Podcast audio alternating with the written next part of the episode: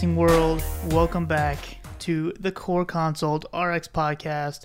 My name is Mike Corvino. With me, as always, Cole Swanson. What's up, man? Nothing much. Got our third pair of your students on the podcast today. Yes, Blake and Ethan. Mhm. What's going on, gentlemen? Doing well. Doing great. Good to have you guys here today. Uh, both are fourth year pharmacy school students and uh, stuck with me all month Mm. on rotation. It's going to be a rough July. all right, so we always uh, like to start off talking to you guys and um, kind of get to know a little bit of the student population down here in Charleston. Blake, let's start with you, man. So you have a uh, kind of a interesting story because you didn't have a choice. You had to become a pharmacist. It was destined. I don't know about destiny, but you know, we were talking, always had the same spiel. So I'm from a small town in the upstate called Whitmire. Um, my granddad was actually a pharmacist and opened the store in 1966. So been open 52 years, you know, as of as of this year.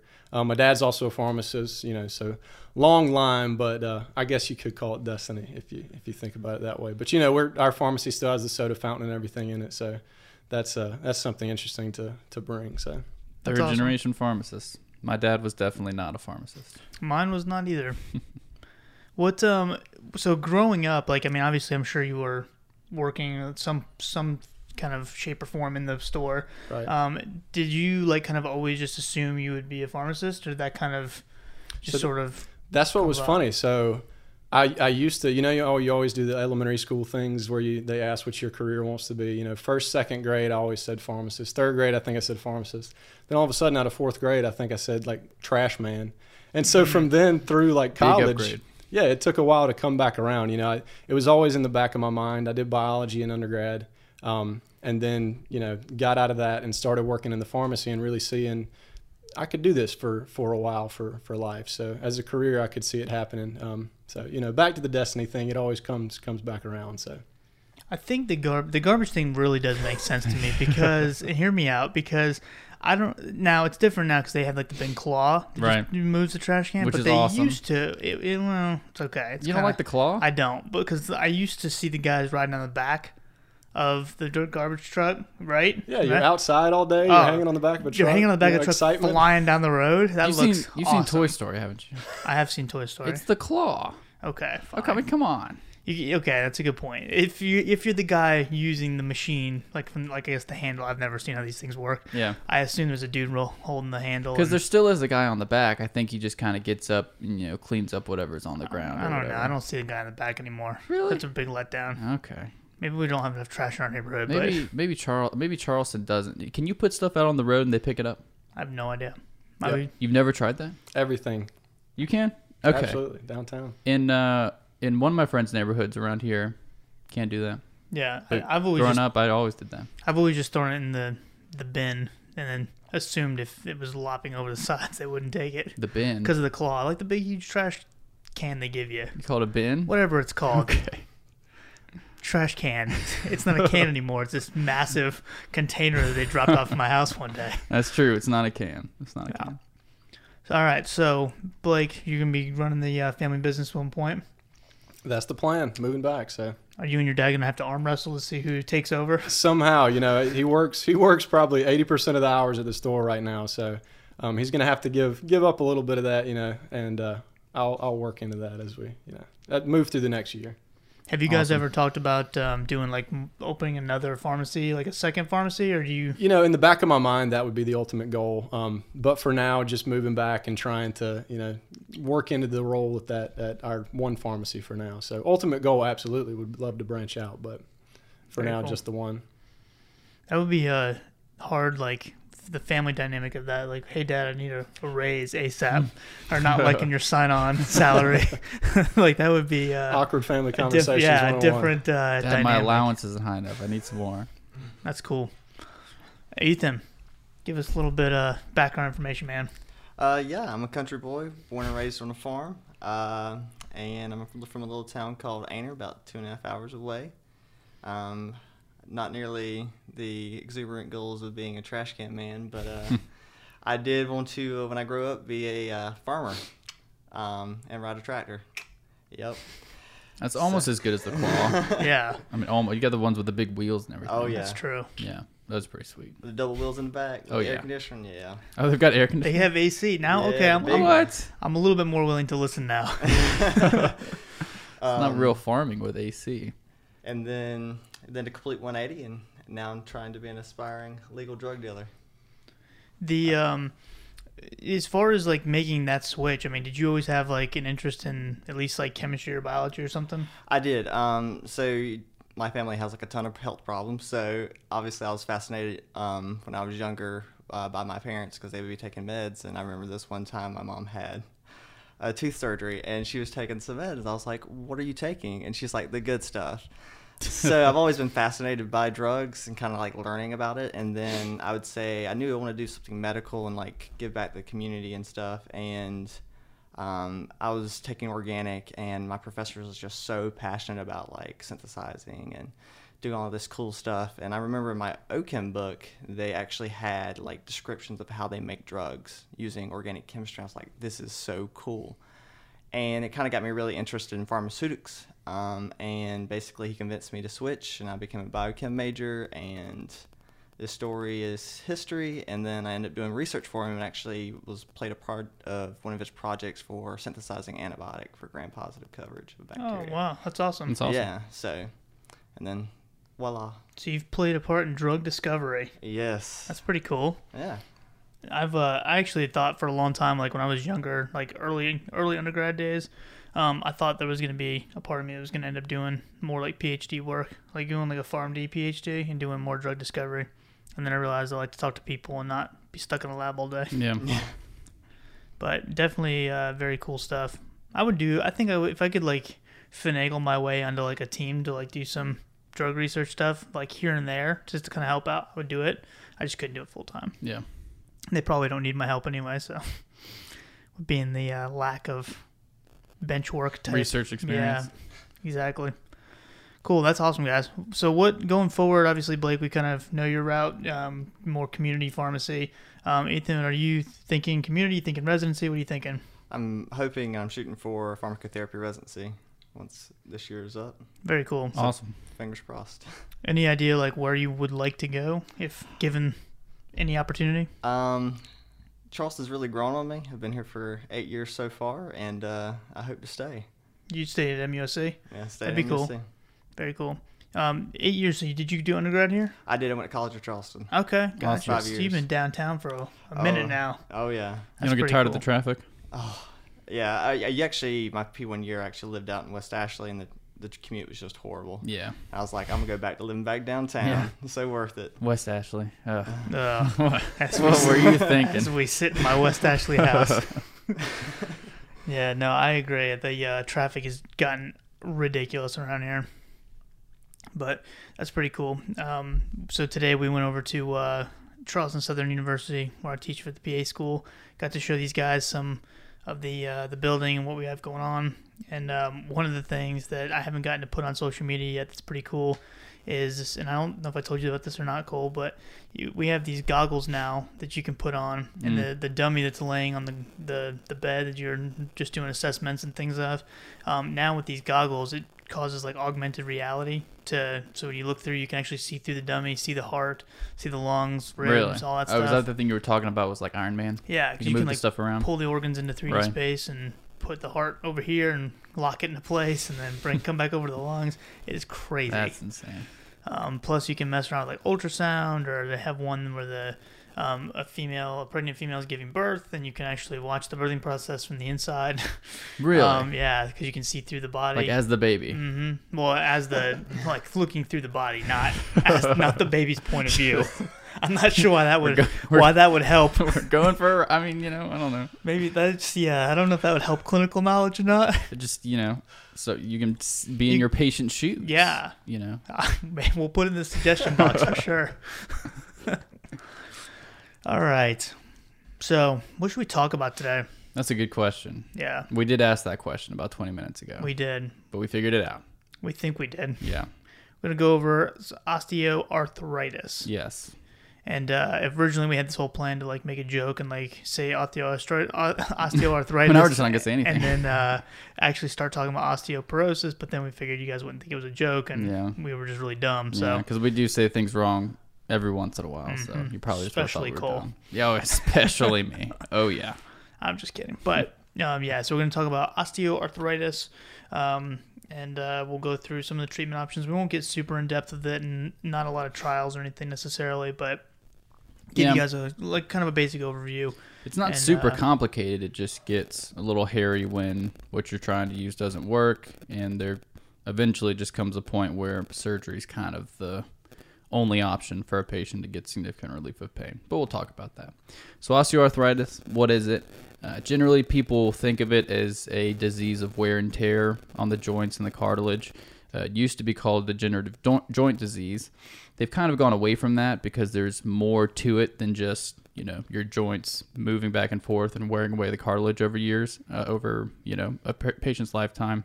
There's biomechanical factors, pro-inflammatory mediators that are going to cause inflammation and add to the deterioration, uh, proteases and other things that are all going to play a role. So the patho is a little more uh, complicated than you might think, but for now we really only treat the symptoms. We treat the pain and inflammation. Uh, hopefully, in the future, they'll go more towards slowing or stopping the progression of the disease, and they'll target those sorts of things with the medications, uh, kind of like they do with rheumatoid arthritis, because it seems like they're, you know, focusing on the mediators of the inflammation and pain, uh, and you know, we'll get some better therapy for it. Absolutely. So I guess to kind of get started, um, the first thing to talk about is the the non pharmacological treatments. Sure. because there's definitely some uh, benefit to treating the patient in the kind of lifestyle management versus just starting off with um, pharmacotherapy. So, one of the big things you may imagine, and it really depends on where the actual osteoarthritis is taking place. So, if it's the hands, um, you know, that may not play as big of a factor in certain like exercises or weight loss management. But if it's knees, feet, um, things like that, then obviously weight loss is going to be a huge factor. So if you have a patient that is, you know, obese or uh, even overweight, then you definitely um, would want to encourage weight loss because taking some of that excess body weight off of the joint, um, just in day to day moving around, is going to help them a lot. Um, there was a study that showed that at least if you can lose at least 10% of body weight um, through a combination of diet and exercise, um, then you can have a, a reduction of about 50% in pain scores in these this patient population. Um, they were specifically looking at um, knee osteoarthritis, um, and it over about 18 months. So 10% is a good bit um, for some people, especially who don't necessarily have the desire to lose weight. But if one of the benefits is getting pain relief, um, you know, using that as part of your discussion can definitely help encourage them. Yeah, and within that, like you said, exercise is really important. Uh, there's a study put out just about 10 years ago from the OARSI, which is the Osteoarthritis Research Society International, uh, basically saying that uh, an adequate exercise regimen can provide as much pain relief as an NSAID, and obviously is going to uh, not have the side effects that you can see with NSAIDs, especially in elderly patients, which uh, obviously osteoarthritis, we didn't. Um, you know talk about uh, too much about risk factors other than obesity, but age is obviously a risk factor. Um, female gender uh, with osteoarthritis of the hands is also more common. Um, there's other comorbidities like insults to joints um, and things like that that can increase your risk. But age is definitely a factor. Exercising is of course difficult, but NSAIDs are going to be pretty high risk for you know GI bleeds and uh, cardiovascular events down the road. So anything we can do that avoids medication, I think would would be better before we start one, right? Yeah, absolutely. Um, some other things they can try is kind of like Cole was saying, is using assisted devices like a cane, um, maybe shoe insoles, if depending on if it's the knees or hip or something. Um, application of heat can also potentially uh, provide some relief. Um, and Is the uh, alternating I- heat and cold is that a real thing? I think that's more for like injuries, um, and I think it's more Acute so. swelling. Yeah, I think it's more so for ice. Um, in that case, because you're, I think rice is still a factor. Am I right, in that gentleman? I don't treat uh, acute injuries too often, but I would think that that still kind of plays a factor where they have uh, the what is it rest incline and uh, what's what the heck is RICE stand for? I don't remember. I'm sounding like an idiot right now. Compression, maybe. Compression sounds right, and then elevate. E is elevate. I is ice. Not not. What did I say? Incline. I'm such a I'm such a moron. you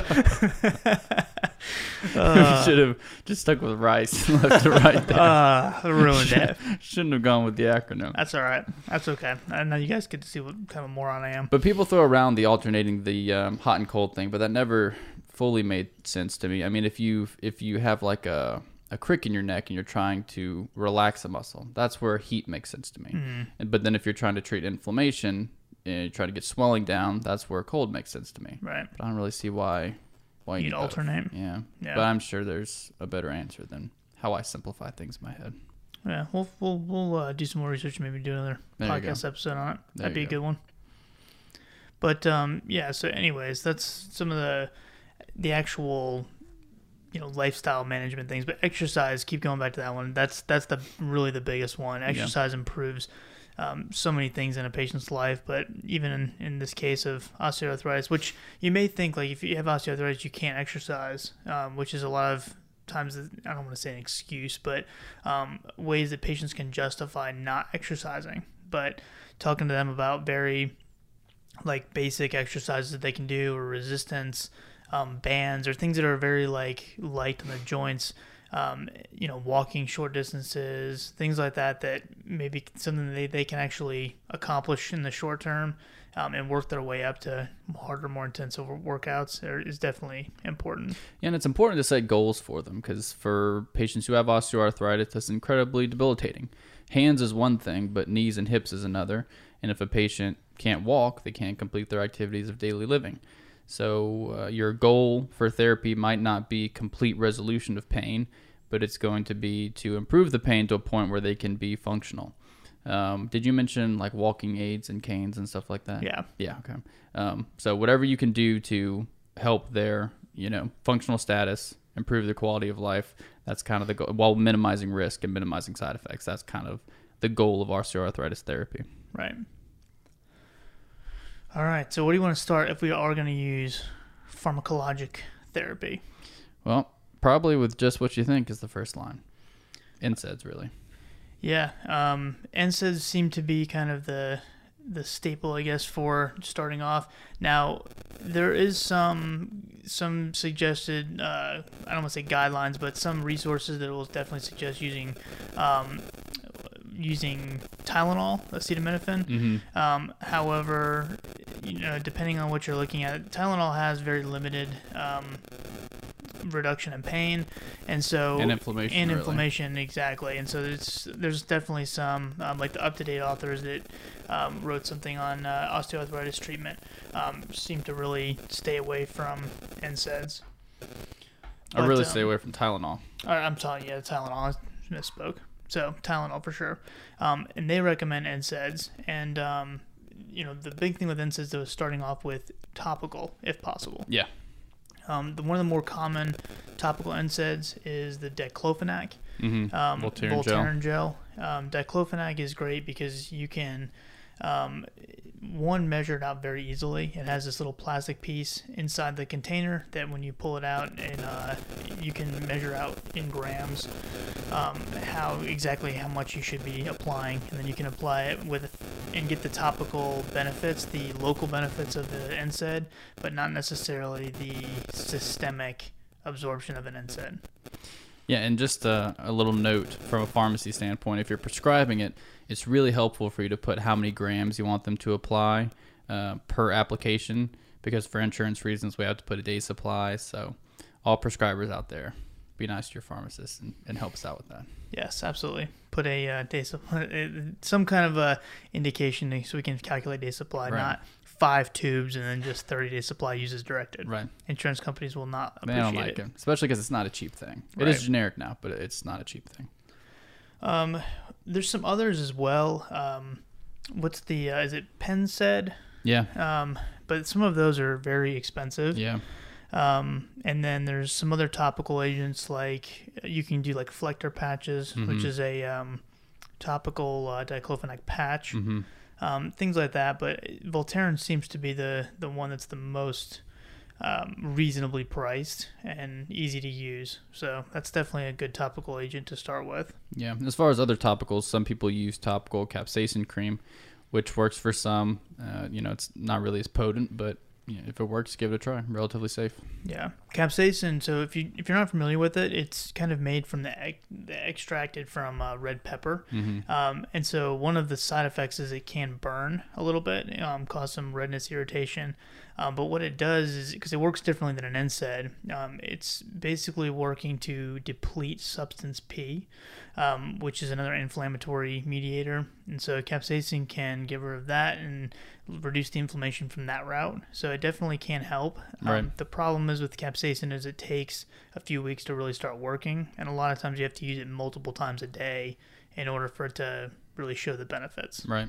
So it's available over the counter though, worth giving it a shot, and um, you know you just want to make sure you separate it by a couple hours if you're going to use it with an NSAID topically. Right. And make sure people know to wash their hands after they use it before yes, they touch their eyes. Yep. absolutely. That's a good point. Because yeah, red pepper in the eye is not No. ideal. No. All right, where else? Um, Anything else topical? um, not necessarily. Is there? There's not really. Is there a role for topical corticosteroids? Not. Not really that I'm aware of. No, not that I've seen. Yeah. So basically, uh, other than oral, there's intra-articular injections. Uh, some people will get steroid injections every four weeks. Uh, that's because they're generally limited uh, to a short term. They only last a few weeks. For some people, they only last a couple weeks. Uh, so it's not usually first line either. Yeah, a lot of potential issues with that. And hyaluronic acid is another one that they'll use sometimes. Mm-hmm. but I think those are usually saved um, more so for you know cases where they don't want to do surgery, but they've tried all other Right. oral options. trying the trying to postpone surgery. Usually that's because the patient doesn't want to do it, and they'll try whatever they can to avoid surgery. But honestly, we'll get into it at the end. But the earlier you can get that going, the better chance you have of having a good outcome. Because once you get to a certain age, uh, you know it's going to be harder to do the PT and do the rehab and you know bounce back from it. right. So oral NSAIDs. Oral NSAIDs. So the big problem with taking NSAIDs around the clock for long periods of time. Mm-hmm. Obviously, they have tons of side effects with them. Um, they can affect the kidneys. They can start to increase blood pressure. Can cause GI issues, including potential bleed. Yeah. Um, and so, if we kind of think about how NSAIDs work, um, you know, starting with arachidonic acid, then you have the COX1 pathway, you have the COX2 pathway. NSAIDs will block both of those.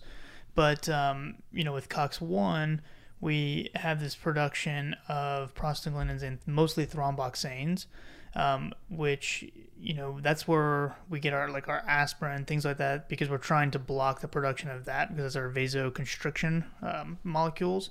And so for, you know, cardiovascular benefits, things like that, we want to block the COX1 side of things.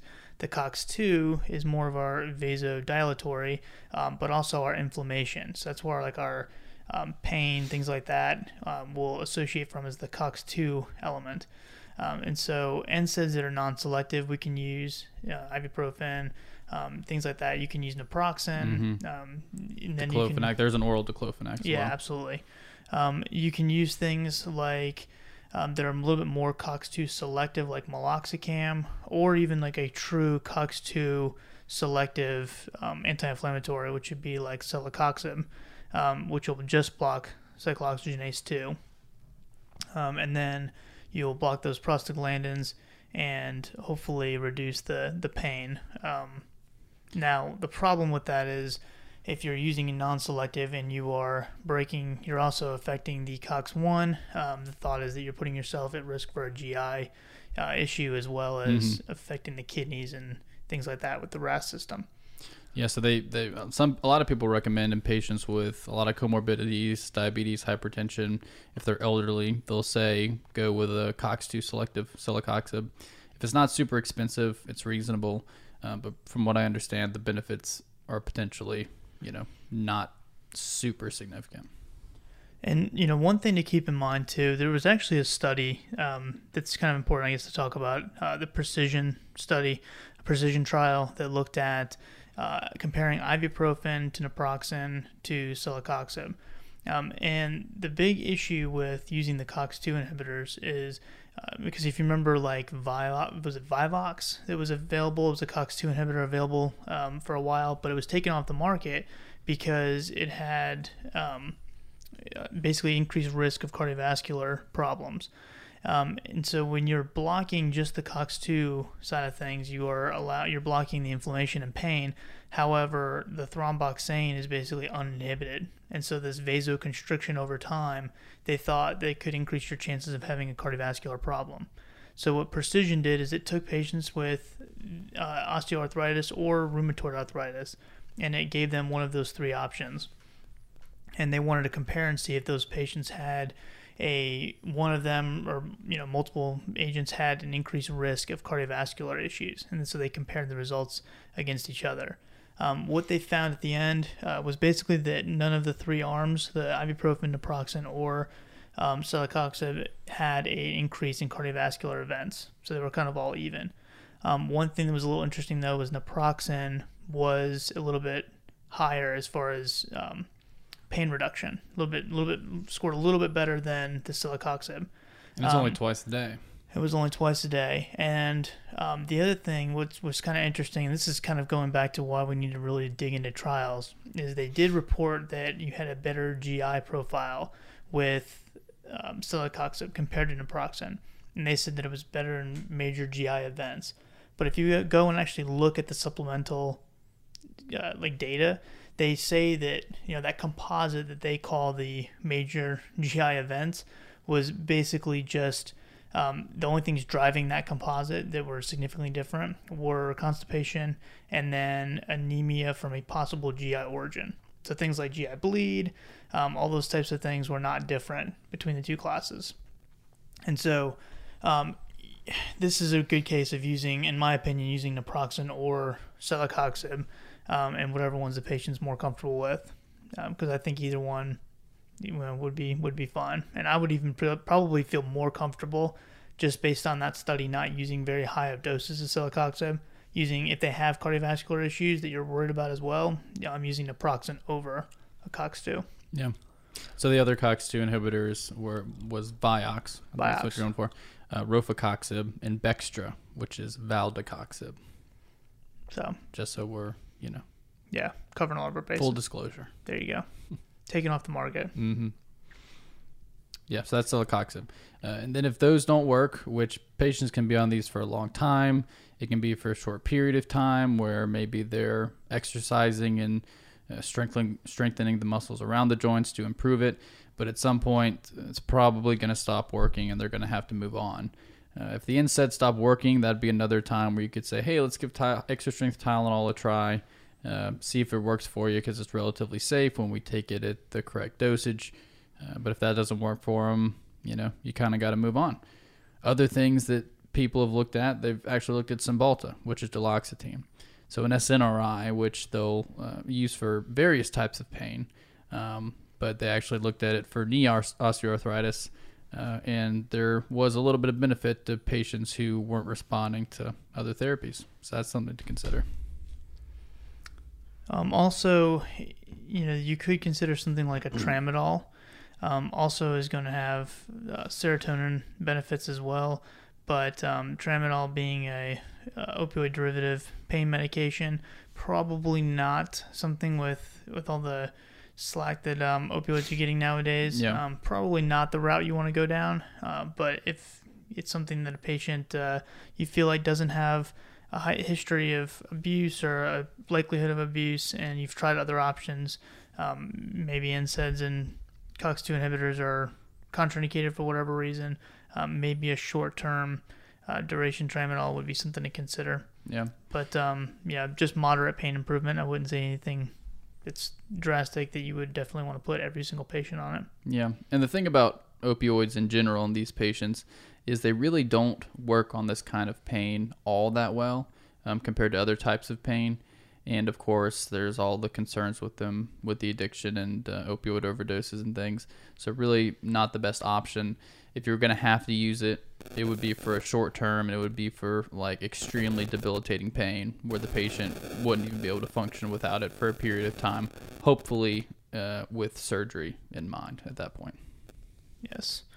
Um, you know, there, there are cases where patient where patients will be prescribed uh, sustained release or controlled release opioids, um, even like morphine, uh, hydromorphone, things like that. F- I've even seen fentanyl patches used. Um, I would definitely urge you to use extreme caution in going that route. Um, definitely a lot of you know potential problems there, and something that I would save for very special cases, and um, definitely not look at as a normal treatment option. But there are indications, there are patients who um, that may be the appropriate treatment. Yeah. And then you kind of get to surgery, and I've mentioned surgery being a good option because it does it's very effective in patients with knee and hip osteoarthritis who get total replacements. Uh, but it doesn't come without its issues. So there are, is a significant percentage of patients who continue to have pain after surgery.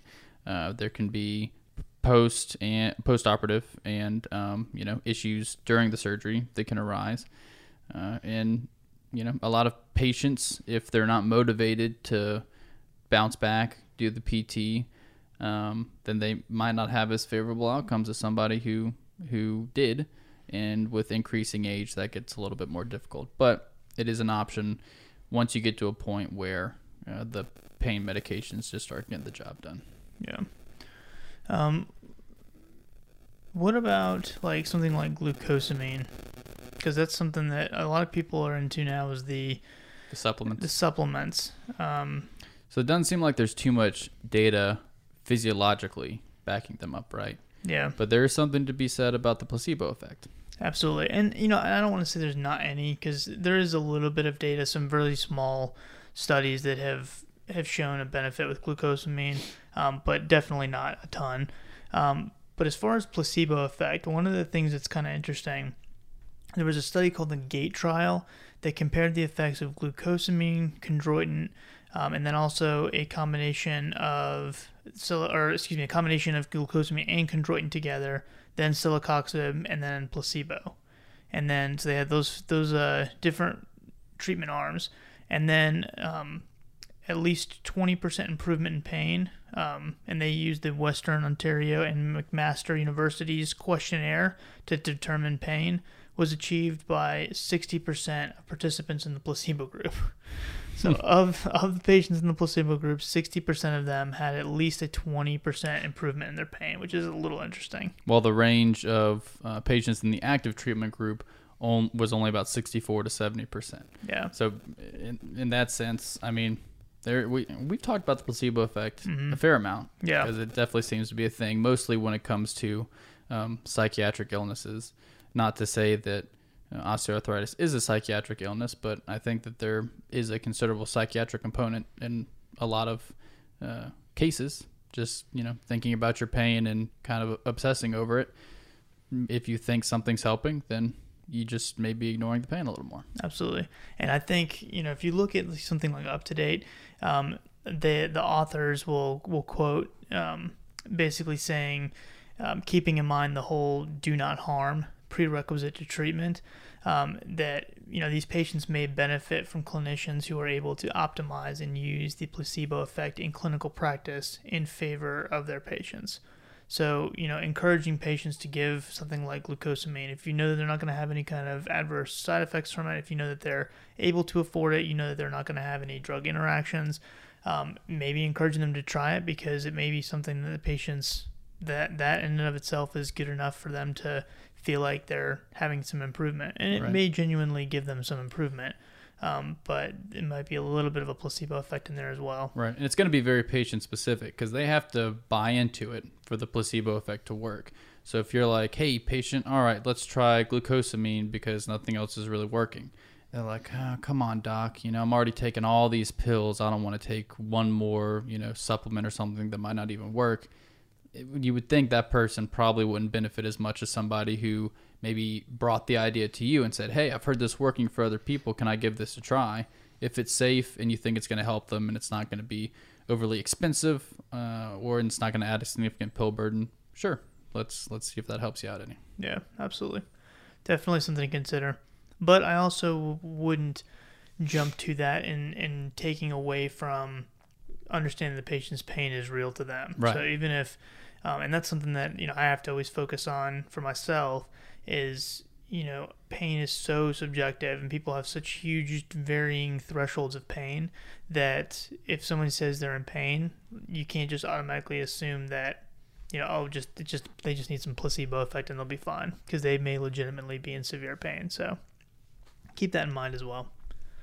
Got to make sure that we're not uh, being biased towards people's pain because that's a hard thing for a lot of people. Yeah. And so, as far as mortality in these patients, you don't usually think of osteoarthritis being something that kills people, uh, but it, it it can be debilitating, and uh, with other comorbidities, does increase patients' risk of death. Uh, it increases patients' risk of cardiovascular death.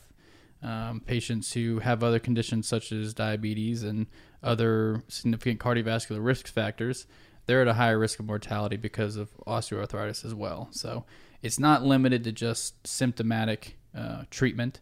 You're potentially prolonging their life by treating their OA. Absolutely. And, you know, when we say that it's causing an increase in cardiovascular disease or, or in worsening of their diabetes, it's because they're impaired physical Right. function. They can't. they're not able to around. exercise, they're unable to get Yeah. around. And so any kind of sedentary lifestyle is going to promote those types of diseases. And so, yeah, it's not the osteoarthritis itself that's enhancing it, Right. um, but it's the inability to move and become mobile, Right. and exercise. Secondary factors Absolutely. that are caused by osteoarthritis. I'm Sure. Yep. What else? Anything else for osteoarthritis? That's all I got. Anything else, gentlemen? I think one important thing that wasn't really touched on, um, there are a ton of OTC products for this. I mean, I know we talked about capsaicin, um, but you know, pretty much every brand has an arthritis, you know, targeted therapy. I mean, it can be anything from menthol to camphor to um, capsaicin, like we talked about. Um, and I actually, in my last rotation, we did some community outreach, and osteoarthritis was so we did presentations on diabetes and immunizations. And at the end of both, we asked what the group, you know, what the what the senior center group that we went to would like to hear about next. And it both of them was it was always arthritis. So this is a super important topic. Um, and a couple things they brought up. So like I mentioned, OTC products. One that you'll hear about a lot is is one called Blue Emu, and it you know it can that one actually has MSM and um, glucosamine, I believe. You know, so you'll see all these combinations of products. Just important to keep in mind when you're when you're counseling patients as far as what they bring to the counter from from OTC products. There are a ton ton of products for this. Yeah, I think that's the race car driver in the commercials That's the Blue Emu products. Is it? A race car driver, an old guy. He's, he's some. He's the name you'd recognize, but I can't remember his name. I uh, I've definitely se- I don't know what that is, but I've definitely I've definitely seen the Blue Emu. You don't watch before. NASCAR? No, I don't. I can't say that I do. um, but I've definitely seen Blue Emu. Um, but yeah, there's definitely a, a whole bunch of over the counter. Now they have like uh, on top of that they have like Aspercreme with lidocaine and all these different things as well. So um, definitely being aware of what's available of the counter is important. Yeah, and to your point about that being what they said they wanted to hear about, it's pain. So anytime there's pain involved, that's what's going to be at the forefront of their mind. They don't really care about their diabetes at that point. They don't care about their hypertension. Uh, they're focused on you know what is acute, and that's their pain. Yeah, absolutely. Anything else? That's all I have. All right. Well, gentlemen, thank you for joining us. And uh, yeah, so with, that's osteoarthritis. We'll uh, we'll have to look more and kind of spread out a little bit, do some rheumatoid arthritis in the future, Yeah, and kind of get get a little bit more specific. But that's your general overview, Mm-hmm. improv conversation. Mm-hmm. But um, yeah, so thank you guys so much for listening. And reach out to us if you have any questions, concerns, comments. Uh, so on all social media platforms, and um, you email us if you need, want to. Uh, mcorvino at coreconsolerx.com or Cole, or no, C Swanson Mhm. at coreconsolerx.com.